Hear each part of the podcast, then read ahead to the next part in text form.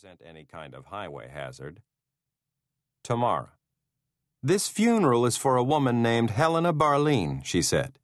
33, married, no children, resident of Daly City. Killed two days ago in an accident near Westlake Park. What kind of accident? Hit and run, red light runner, one witness. Driver caught or ID'd? Not so far. Witness able to describe the car?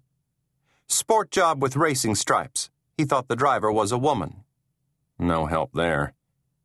Was she financially secure?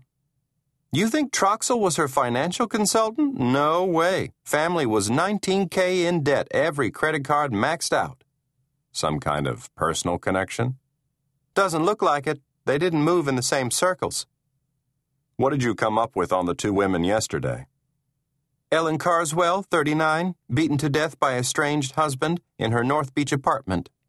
Antonia Ruiz, 52, widowed, shot during a holdup at a convenience store in South SF. Violent crimes. Three cases, three female victims. Right, Tamara said. But that's it on the similarities. Different ages and ethnic backgrounds, income brackets about the same as Helena Barleen. And I suppose Troxel had no apparent connection to them either. Not that I could find. Well, hell, I said. Maybe he just gets off on funerals. A closet mourner? Better that than some of the alternatives. Like talking to aliens or waving his dick at school kids. Or worse. That death by unnatural causes angle makes me a little edgy.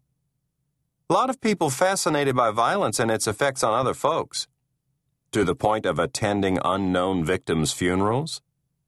Same principle as hanging around homicide scenes.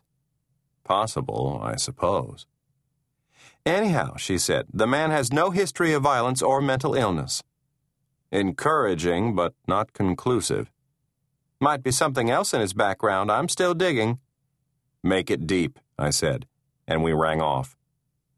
The procession was entering Colma now. I sighed. Cemetery. Next stop.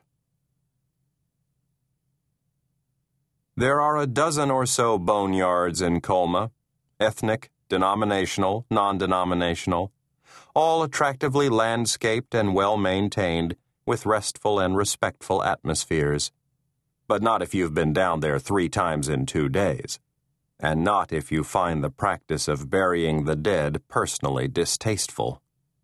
I like cemeteries even less than I like funerals. Cremation and a respectful scattering of the ashes in a quiet place is my choice. Kerry's, too, fortunately. The day before, the destinations had been Hills of Eternity and Holy Cross. Today it was Olivet, and that put me in an even bleaker mood.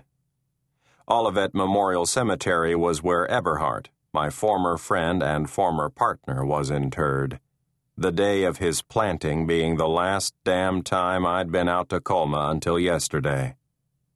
The surroundings brought it all back, not only the burial ceremony, but the way he'd died and the painful circumstances that had led to his death. I stopped behind Troxel's BMW and the other vehicles parked along the edge of the road, got out of the car, and walked around at a distance beyond where the remains of Helena Barleen, hit and run victim, were being laid down.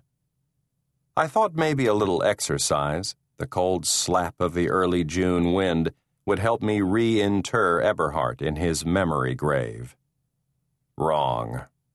Now that his bones were out, they kept right on rattling. I continued to pace, watching Troxel and the huddled gathering around the gravesite. The wind made enough noise in the trees so that I couldn't hear any of the minister's words or any of the sounds the weeping woman made. But I could see their faces and the movements of their mouths, and that was bad enough. Troxel hadn't joined the group at the grave. As on the previous two burials, he stood off at a distance, stock still the whole time, with his hands deep in his coat pockets his narrow face void of expression. He didn't know or suspect I was there any more than he had the day before. Eyes only for the casket.